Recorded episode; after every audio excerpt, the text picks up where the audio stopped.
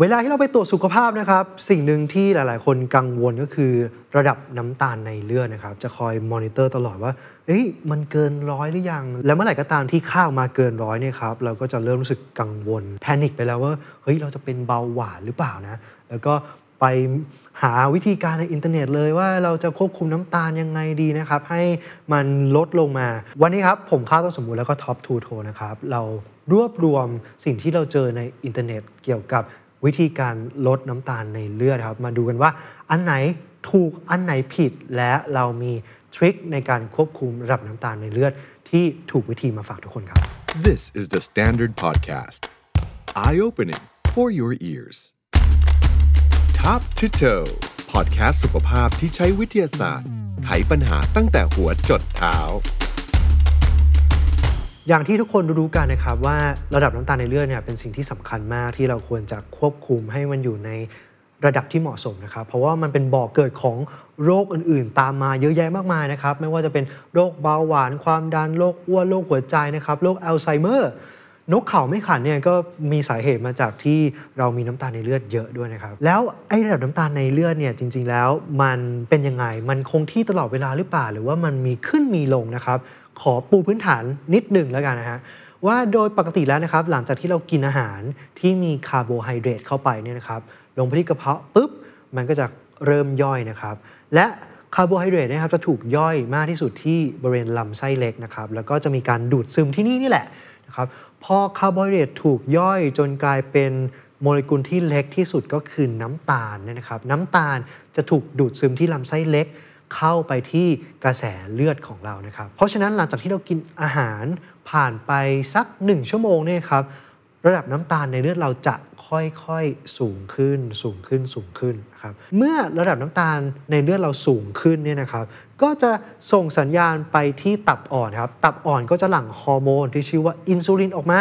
เจ้าอินซูลินเนี่ยครับก็จะส่งสัญญาณไปบอกเซลล์ตามอวัยวะต่างๆ ในร่างกายนะครับว่าเอ้ยตอนนี้มีน้ำตาลในเลือดเต็มไปหมดเลย พวกเธอเอามันไปใช้หน่อยเซลล์พอได้รับสัญญาณแบบนั้นเนี่ยครับก็จะดึงน้ำตาลออกจากเลือดเอาไปใช้นะครับเพื่อเป็นแหล่งพลังงานระดับน้ำตาลในเลือดเนี่ยจากที่สูงสูงๆพอมีอินซูลินมันก็จะค่อยลดลงมานะครับพอระดับน้ำตาลในเลือดลดลงแล้ว ก็จะส่งสัญญาณไปบอกตับอ่อนอีก ตับอ่อนก็จะ สร้างฮอร์โมนอีกตัวหนึ่งขึ้นมาที่ชื่อว่ากลูคากอนนะครับเจ้ากลูคากอนเนี่ยครับก็จะส่งสัญญาณไปบอกตับว่า เอ้ยตับปล่อยน้ำตาลที่เก็บสะสมไว้ออกมาหน่อยออกมาในเลือดหน่อย ตับก็จะปล่อยน้ำตาลออกมาในเลือดนะครับแล้วระดับน้ำตาลจากต่ำๆเนี่ยก็จะกลับมาสูงขึ้นอีกทีหนึ่งถามว่าทำไมเวลาที่น้ำตาลในเลือดลดลงเนี่ยครับร่างกายถึงสร้างฮอร์โมนกลูคากอน ไปบอกตับให้ปล่อยน้ำตาลมาเพิ่ม เพราะว่าร่างกายนะครับต้องการ make sure ทำให้มั่นใจว่าในเลือดเราเนี่ยครับมีปริมาณน้ำตาล เพียงพอที่อวัยวะทุกอวัยวะเนี่ยจำเป็นต้องใช้ เพราะว่าน้ำตาลเนี่ยครับเป็นแหล่งพลังงานของร่างกายถูกไหมครับ เพราะฉะนั้นระดับน้ำตาลในเลือดของเราเนี่ยครับมันจะขึ้นลงขึ้นลงขึ้นลงไปเรื่อยๆนะครับคนที่สุขภาพแข็งแรงคือคนที่ไอ้การขึ้นลงของระดับน้ำตาลในเลือดเนี่ยนะครับ มันอยู่ในช่วงที่ปลอดภัยนั่นเองนะครับ ไม่ใช่ว่าระดับน้ำตาลของเราจะคงที่แล้วจะดีนะ แต่มันควรจะวิ่งขึ้น วิ่งลงอยู่ในช่วงที่ปลอดภัยครับทีนี้คนไหนที่เริ่มมีความเสี่ยงเป็นเบาหวาน ก็คือคนที่ระดับน้ำตาลเนี่ยครับมันวิ่งขึ้นวิ่งลงเกินกว่าช่วงที่ปลอดภัยคือสูงเกินไป แล้วก็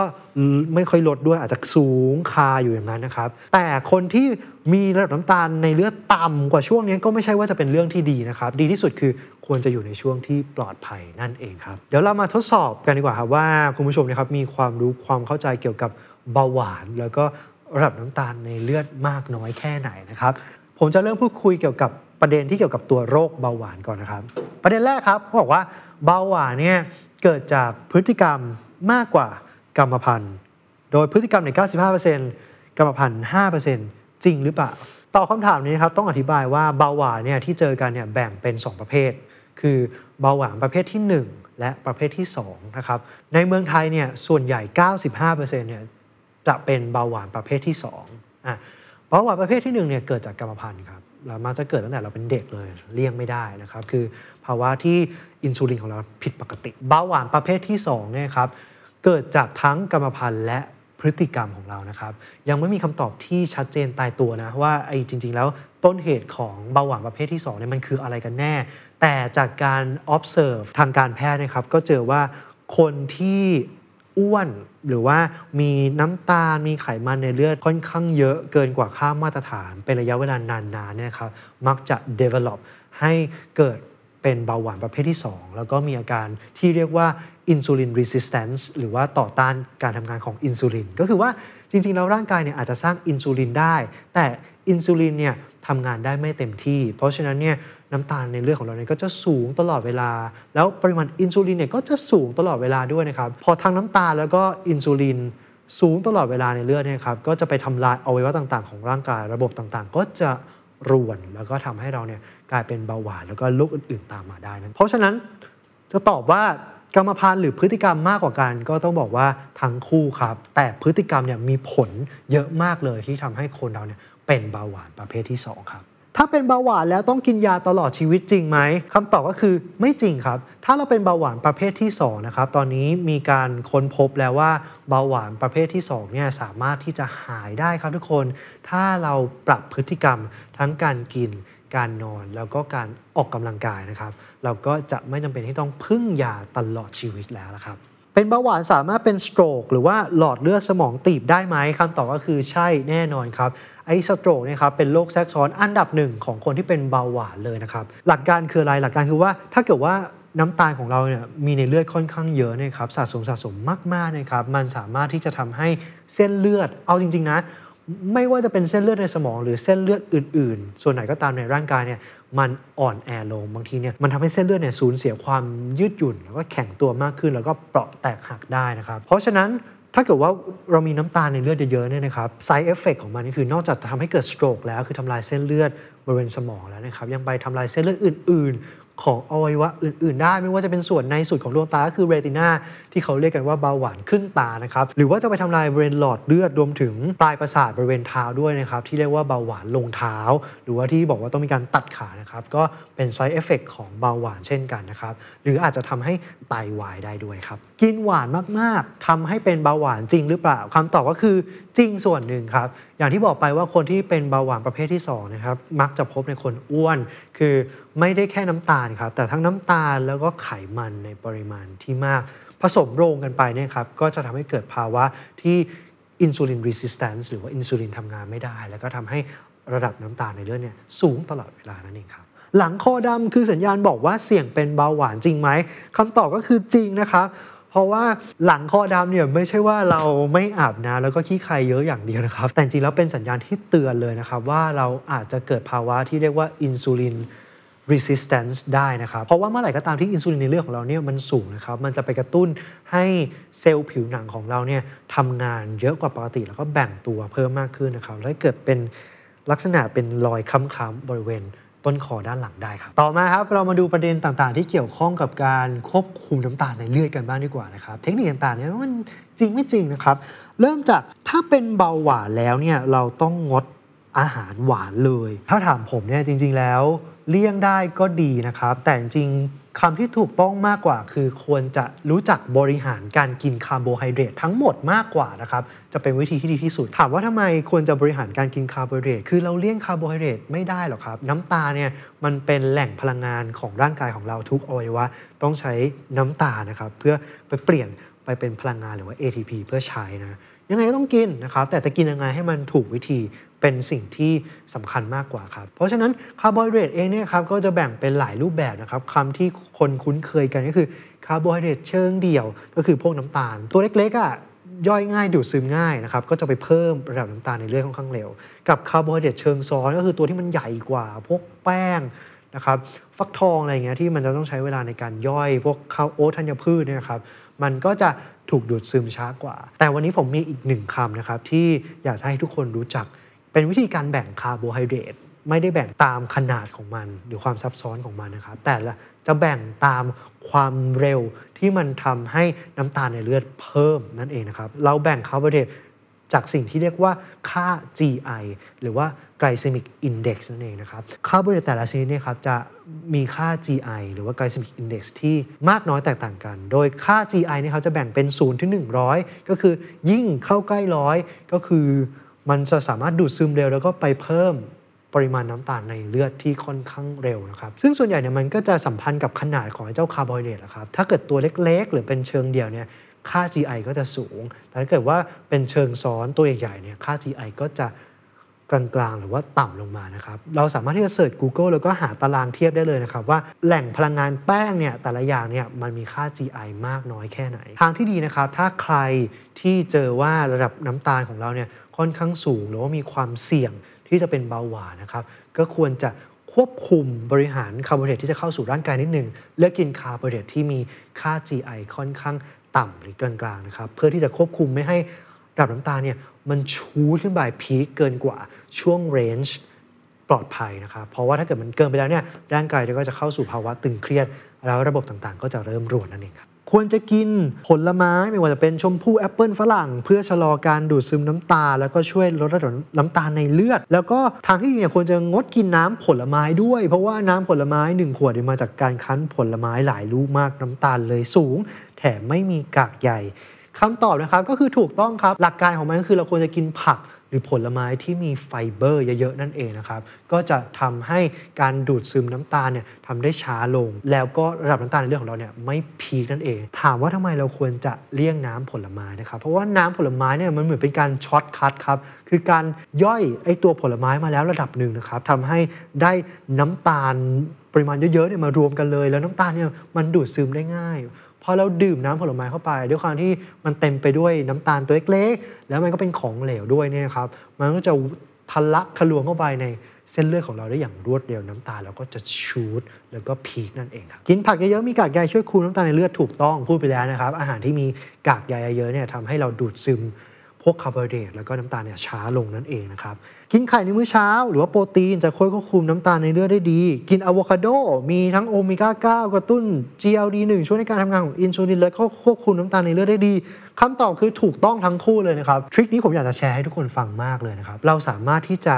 เปลี่ยนพฤติกรรมของเรานิดเดียวในการกินอาหารแต่สามารถที่จะส่งผลกระทบในการควบคุมน้ำตาลทำให้เราควบคุมน้ำตาลได้ดีมากยิ่งขึ้น ได้อย่างเหลือเชื่อเลยนะครับามว่าทริคนี้คืออะไร คือการที่เราปรับลำดับในการกินอาหารของเราครับ คือแทนที่จะรีบกินแป้งเข้าไปในคำแรก ๆนะครับ เราควรจะเลือกกินโปรตีน กับกินผักที่มีไฟเบอร์เยอะๆตระกูลผักที่ไม่ใช่มีแป้งนะครับ เข้าไปก่อนครับ กินโปรตีนเข้าไปก่อนมันช่วยยังไงครับ เวลาที่โปรตีนเข้าไปอยู่ในกระเพาะอาหารของเราเยอะ ๆ แล้วนะครับ กระเพาะอาหารเนี่ยก็จะรั้งแล้วก็ เก็บอาหารที่เรากินเข้าไปเนี่ยเอาไว้ในกระเพาะให้นานที่สุดนะครับ ค่อยๆย่อย ไม่รีบผลักอาหารส่วนนั้นเนี่ยลงไปสู่ลำไส้เล็ก ก็จะทำให้ดูดซึมช้าลงนั่นเอง เพราะฉะนั้นการกินโปรตีนเข้าไปเยอะๆเนี่ยนะครับตั้งแต่แรกก็จะทำให้การดูดซึมอาหารของเราเนี่ยช้าลง ก็จะส่งผลไปถึงการดูดซึมน้ำตาลเข้าไปสู่กระแสเลือดช้าลงตามไปด้วยนะครับ เพราะฉะนั้นถ้าเราเลือกกินโปรตีนก่อนในคำแรก ๆ เข้าไป ให้มันไปอยู่ในกระเพาะก่อนเลยเนี่ยนะครับ แล้วเราค่อยกิน แป้งหรือว่าน้ำตาลตามเข้าไปทีหลังเนี่ยครับทั้งแป้งและน้ำตาลเนี่ยมันจะถูกย่อยช้าลง แล้วก็ดูดซึมช้าลง น้ำตาลในเลือดของเราก็จะไม่พีคแล้วก็ไม่ชูดด้วยนะครับพูดให้มันเห็นภาพมากขึ้นเลยดีกว่านะครับ สมมุติว่าคุณเป็นคนชอบกินของอร่อยแหละ ชอบกินข้าวขาหมูเงี้ยสั่งข้าวขาหมูมาเนื้อหนังมีไข่ด้วย แล้วก็มีคะน้าหรือว่าผักกาดดองที่เขาเสิร์ฟมานะครับ โดยปกติแล้วคนส่วนใหญ่เนี่ยก็จะกินไปพร้อมๆกันเนาะ อาจจะกินเนื้อพร้อมกับข้าว แล้วก็ตัดด้วยผักบ้างแนมด้วยพริกกระเทียมอย่างเงี้ยบางคนเก็บหนังไว้กินสุดท้ายด้วย เพราะว่ามันคือสิ่งที่ฟินที่สุดนะครับนั่นคือพฤติกรรมของคนส่วนใหญ่ ทีนี้ถามว่าจะเอาความรู้ตรงนี้ไปปรับใช้ได้ยังไงนะครับ วิธีการคืออยากกินข้าวขาหมูเหมือนเดิม ในปริมาณเท่าเดิมเลย ลองเปลี่ยนซิกินเนื้อหมูก่อน กินไข่ก่อน กินผักคะน้าเข้าไปก่อน แล้วก็อาจจะตามด้วยหนังหมู แล้วก็ผักกาดดอง ครับกินพวกนี้ก่อนเลยอย่าเพิ่งกินข้าวเข้าไปครับพอกินเหล่านี้ไปอาจจะครึ่งหนึ่งก็ได้ แล้วเราอาจจะค่อยๆ เริ่มกินข้าว ซึ่งเป็นแป้งตามเข้าไปนะครับด้วยวิธีการนี้ครับเชื่อไหมมันจะทำให้แป้งเนี่ยครับย่อยเป็นน้ำตาลช้าลง และน้ำตาลก็จะถูกดูดซึมเข้าสู่กระแสเลือดช้าลง เรากินอาหารเหมือนเดิมในปริมาณเดิม แต่ระดับของน้ำตาลในเลือดของเราเนี่ยแพทเทิร์นของมันจะไม่เหมือนเดิมครับทุกคน แทนที่มันจะ พุ่งปรี๊ดขึ้นไปถ้าเรารีบกินข้าวเข้าไปคำแรกๆนะครับ มันอาจจะขึ้นแต่ไม่ขึ้นช้ามาก และก็จะเหวี่ยงขึ้นเหวี่ยงลงอยู่ในช่วงที่ปลอดภัยมากยิ่งขึ้นนั่นเองครับกินคีโตอย่างถูกต้องทำให้เกิดภาวะเบาหวานสงบ ถามว่าจริงไหมจริงนะครับ เพราะว่าการกินคีโตเนี่ยเป็นการเปลี่ยนแหล่งพลังงานหลักของร่างกาย จากน้ำตาลเป็นไขมันนั่นเองนะครับ แต่ก็มีข้อควรระวังนะครับ คือเราต้องกินคีโตให้ถูกต้องด้วย ถ้าเกิดเรา strict มากเกินไปหรือกินไม่ถูกวิธีนะครับ ระดับน้ำตาลเราอยู่ต่ำเกินไปคือต่ำเกินกว่าช่วงที่มันปกติก็ไม่ใช่เรื่องที่ดีนะครับทำให้เกิดโรคอื่นๆตามมามากมายเช่นกัน อย่างที่บอกเรากังวลเรื่องเบาหวาน ไม่ใช่ว่าควบคุมไม่ให้น้ำตาลสูงตลอดเวลา แต่มันคือการทำยังไงให้น้ำตาลเนี่ยวิ่งขึ้นวิ่งลงอยู่ในช่วงที่ปลอดภัยนะทำ IF ช่วยควบคุมระดับน้ำตาลในเลือดก็ถูกต้องเช่นกัน เพราะว่าการทำ IF หรือว่าการ limit เวลาให้เรากินอาหารนะครับเป็นการ train ร่างกายที่จะทำให้ เซลล์เนี่ยนะครับตอบสนองต่ออินซูลินได้ดียิ่งขึ้น ถ้าเกิดว่าเรามีภาวะอินซูลิน resistance หรือว่าต่อต้านอินซูลิน คือเซลล์เนี่ยไม่สามารถที่จะสื่อสารกับอินซูลินได้ดีนะครับ การอดอาหารหรือว่าควบคุมเวลาที่จะกินอาหารได้นะครับ เป็นการ train เซลล์ฝึกมันนะครับ มันจะ sense หรือว่าตอบสนองต่ออินซูลินได้ดีขึ้น แล้วมันก็จะสามารถดึงน้ำตาลออกจากเลือดได้มีประสิทธิภาพมากยิ่งขึ้นครับ อ๋ออันนี้น่าสนใจมากครับ มีบอกว่าควรจะกิน apple cider vinegar นะครับ ติดต่อกันเป็นทุกวันอย่างน้อย 1 เดือน ก็จะช่วยลดระดับน้ำตาลในเลือดนะครับ มีงานวิจัยรองรับเลยนะครับ ว่าการกิน apple cider vinegar นะครับ ประมาณ 1-2 ช้อนโต๊ะในทุกๆวันนะครับ กิน คู่ไประหว่างมื้ออาหารหรืออาจจะกินก่อนนอนนะครับ สามารถที่จะช่วยควบคุมระดับน้ำตาลในเลือดได้นะครับ ถามว่าทำไมถึงเป็นแบบนั้น เพราะว่าในไอ้เจ้า Apple Cider Vinegar เนี่ยครับมันมีกรดอะซิติกอยู่ครับ แล้วการกินกรดอะซิติกเข้าไปเนี่ยครับมันจะให้เอฟเฟกต์เดียวกับการกินโปรตีนเข้าไปเยอะๆนะครับ คือมันจะทำให้อาหารเนี่ยถูกเก็บเอาไว้ที่กระเพาะนานยิ่งขึ้น ก็คือกระเพาะเนี่ยปล่อยอาหารไปให้ลำไส้เล็กช้าลง การดูดซึมน้ำตาลเข้าไปเลือดก็เกิดขึ้นช้าลงนั่นเองครับ หลังกินอาหารทุกมื้อให้เดิน 10 นาที รวมทั้งวัน 30 นาที ช่วยไหมคำตอบก็คือช่วยนะครับทุกคน อันนี้ก็มีงานวิจัยมารองรับอีก แล้วก็เป็นสิ่งที่น่าเซอร์ไพรส์มากครับ มีการศึกษาเลยนะครับว่าเอาคนมากินข้าวนี่แหละ กินมื้อกลางวันนะครับ แล้วก็แบ่งเป็นกลุ่มที่กินปุ๊บนั่งอยู่กับที่ กินปุ๊บยืนอยู่เฉยๆกินปุ๊บเดินช้าๆ สัก 2-5 นาทีนะครับ ผลก็บอกว่าคนที่กินอาหารกลางวันปุ๊บแล้วก็เดินครับ เดินช้าๆเบาๆนะครับไม่ต้องวิ่งไม่ต้องอะไรเลยนะ แค่ประมาณ 2-5 นาที สามารถที่จะป้องกันไม่ให้น้ำตาลเนี่ยมัน shoot ครับแต่ให้น้ำตาลเนี่ยมันขึ้นไปแล้ว แล้วก็มันก็ลดลงทันทีนะครับแล้วก็วิ่งอยู่ในช่วงที่ปลอดภัยเพียงแค่เดิน ขยับเขยื้อนร่างกาย 2-5 นาทีหลังจากมื้อกลางวันนั่นเองนะครับ เป็น action ที่ใครๆก็ทำได้ไม่ยากเลยนะครับ เพราะฉะนั้นแทนที่หลังจากมื้ออาหารกลางวันของคุณแล้ว คุณจะรีบกลับไปที่โต๊ะทำงานนั่งเฉยๆ นั่งเล่นคอมเนี่ยครับ คุณเดินไปเมาส์มอยกับเพื่อนแผนกข้างๆ หรือว่ามีการแวะไปช้อปปิ้งตลาดนัด ก่อนที่จะกลับขึ้นมาทำงานเนี่ยก็เป็นเรื่องที่ดีนะครับ เหตุผลคือพอเรามีการขยับเขยื้อนเคลื่อนไหวนะครับกล้ามเนื้อของเราต้องใช้พลังงาน เพราะฉะนั้นมันก็จะรีบดึง น้ำตาลที่อยู่ในเลือดของเราเนี่ยเอาไปใช้ทันที น้ำตาลก็เลยจะไม่ชูดขึ้นไปเกินกว่าค่าที่ปลอดภัยนั่นเองครับ ประเด็นสุดท้ายครับการนอนดึกไม่ออกกำลังกายทำให้ระดับน้ำตาลในเลือดสูง เพราะว่าการเผาผลาญระดับน้ำตาลจะลดน้อยลงคำตอบก็คือถูกต้องแหละครับ การที่เราอดนอนเนี่ยครับมันจะทำให้ระบบฮอร์โมนของเรารวนเลยครับ จะมีฮอร์โมนตัวหนึ่งพุ่งสูง ก็คือฮอร์โมนคอร์ติซอลฮอร์โมนแห่งความเครียดนั่นเอง แล้วก็ส่งผลกระทบต่อ ฮอร์โมนตัวอื่น ๆ ที่เกี่ยวกับเมตาบอลิซึมของน้ำตาลนะครับรวนไปด้วย พอทีมงานที่เป็นตัวควบคุมระดับน้ำตาลในเลือดเนี่ยมันรวนเนี่ยนะครับน้ำตาลในเลือดของเราก็จะสวิงเกินบ้างต่ำบ้างจากค่าที่มันปลอดภัยครับ หรือบางครั้งเนี่ยเราก็จะรู้สึกโหย เวลาที่ใครอดนอนเนี่ยก็รู้สึกหิวมากเป็นปกติ แล้วก็จะควบคุมตัวเองไม่ได้ถูกไหมเห็นของวางปุ๊บก็ซัดเข้าไปเลย คราวนี้แหละครับ น้ำตาลก็จะชูดขึ้น เกินกว่าค่ามาตรฐานนะครับ อินซูลินก็เอาไม่อยู่ทีเนี้ย ร่างกายของเราก็จะเกิดภาวะเครียด แล้วก็ทำให้ร่างกายของเราเนี่ยรวนไปอีกหลายวันเลยนะครับ ส่วนเรื่องการออกกำลังกายนะครับแน่นอนว่าการออกกำลังกายหรือทำตัวเองให้แอคทีฟเนี่ยครับก็เป็นการควบคุมน้ำตาลอยู่แล้วแหละ เพราะว่ากล้ามเนื้อหรือว่าอวัยวะต่างๆนะครับที่ใช้งานเนี่ยมันต้องการน้ำตาลเป็นแหล่งพลังงาน เพราะฉะนั้นมันก็จะช่วยกันดึงน้ำตาลออกจากเลือดออกไปใช้นะครับ และมีหนึ่งงานวิจัยครับที่น่าสนใจมากและผมเอามาฝากทุกคนนะครับคือ เขาเจอว่าการออกกำลังกายแนว my body หรือว่าการออกกำลังกายเบาๆ ที่เน้นการควบคุมการฝึกจิตเนี่ยนะครับไม่ว่าจะเป็นการนั่งสมาธิหรือว่าการเล่นโยคะเนี่ยครับมีประสิทธิภาพมาก ๆ ที่จะช่วยควบคุมน้ำตาลในเลือดนะครับมีการทดลองเจอเลยครับว่าคนที่เล่นโยคะนี่นะครับจะสามารถช่วยลดค่าฮีโมโกลบิน A1C หรือว่าค่าน้ำตาลในเลือดเฉลี่ยในรอบ 3 เดือนเนี่ยได้ 1%ซึ่ง เยอะมากนะครับเทียบเท่ากับการที่กินยาเมทฟอร์มินเลยนะครับซึ่งเป็นยาที่คุณหมอจ่ายให้ในการลดปริมาณน้ำตาลในเลือดนะครับการนั่งสมาธิเนี่ยก็สามารถที่จะช่วยลดค่าฮีโมโกลบิน A1C ได้ 0.8%นะครับใกล้เคียงกับโยคะเลยทีเดียวนะครับ เดี๋ยวเราจะหาเวลาสักตอนหนึ่งนะครับ มาพูดถึงประสิทธิภาพ แล้วก็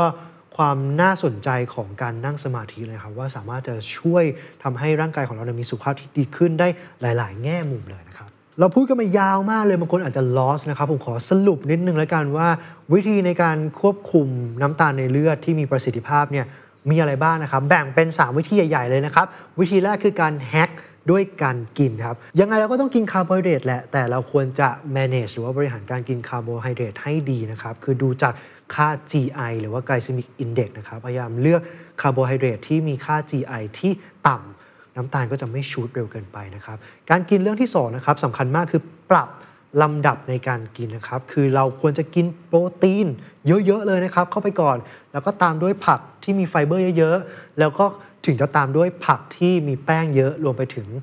แหล่งอาหารที่เป็นแป้งหรือว่าน้ำตาลอื่นๆเข้าไปนะครับ วิธีการนี้นะครับสามารถช่วยทำให้คุณกินอาหารเหมือนเดิม ปริมาณเท่าเดิม แต่ทำให้ชะลอการดูดซึมน้ำตาลเข้าสู่กระแสเลือดได้ครับ การกินอย่างที่3นะครับคือการใช้วิถีธรรมชาติครับมีอาหารบางอย่างนะครับที่จะช่วยชะลอการดูดซึมน้ำตาลนะครับ อย่างเช่น Apple Cider Vinegar นะครับมีการทดสอบมาแล้วนะครับว่ากรดอะซิติกใน Apple Cider Vinegar นะครับช่วยทำให้อาหารอยู่ในกระเพาะนานขึ้น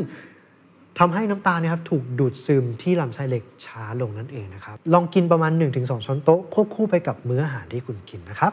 ทริคที่ 4 ของการกินนะครับคือการควบคุมระยะเวลาในการกิน หรือว่าจำกัดระยะเวลาในการกินนะครับก็คือการทำ IF นั่นเองนะครับการทำ IF หรือว่าlimit ระยะเวลาที่เรากินได้นะครับจะเป็นการ train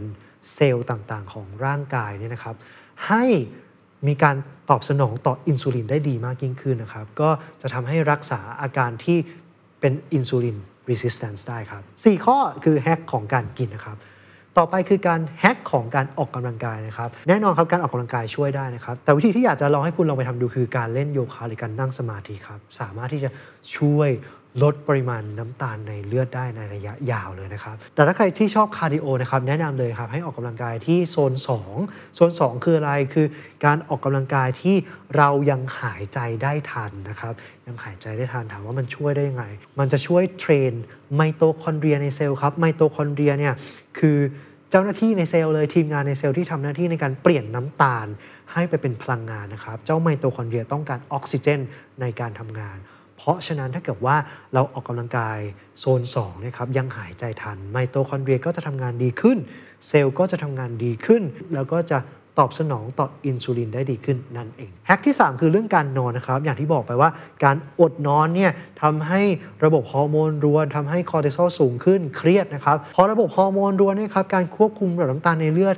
ให้วิ่งขึ้นวิ่งลงอยู่ในช่วงที่ปลอดภัยก็จะเสียไปนะครับ เพราะฉะนั้นควรใส่ใจกับการนอนนอนให้พอให้มีคุณภาพ เป็นวิธีที่มีประสิทธิภาพมาก ๆ เลยนะครับ ในการควบคุมระดับน้ำตาลในเลือดนั่นเองครับ แม้ว่าสาเหตุของเบาหวานเนี่ยจะมีทั้งกรรมพันธุ์แล้วก็พฤติกรรมนะครับกรรมพันธุ์เนี่ยเราอาจจะเลือกไม่ได้เนาะแต้มบุญแต่ละคนไม่เหมือนกันนะครับ แต่เราสามารถที่จะควบคุมบาปบุญของตัวเราเองด้วยแต่เราสามารถที่จะควบคุมบาปบุญของตัวเราเองได้นะครับ ในการ ควบคุมพฤติกรรมของเรา ไม่ว่าจะเป็นเรื่องกิน เรื่องนอน เรื่องออกกำลังกาย ใส่ใจกับ 3 อย่างนี้นะครับ รับรองว่าคุณจะสามารถควบคุมระดับน้ำตาลในเลือดให้อยู่ในภาวะปลอดภัย แล้วก็ลดความเสี่ยงของการเป็นโรคเบาหวานและโรคอื่น ๆ ตามมาได้อย่างแน่นอนครับ Top to Toe, the Standard Podcast, eye opening for your ears.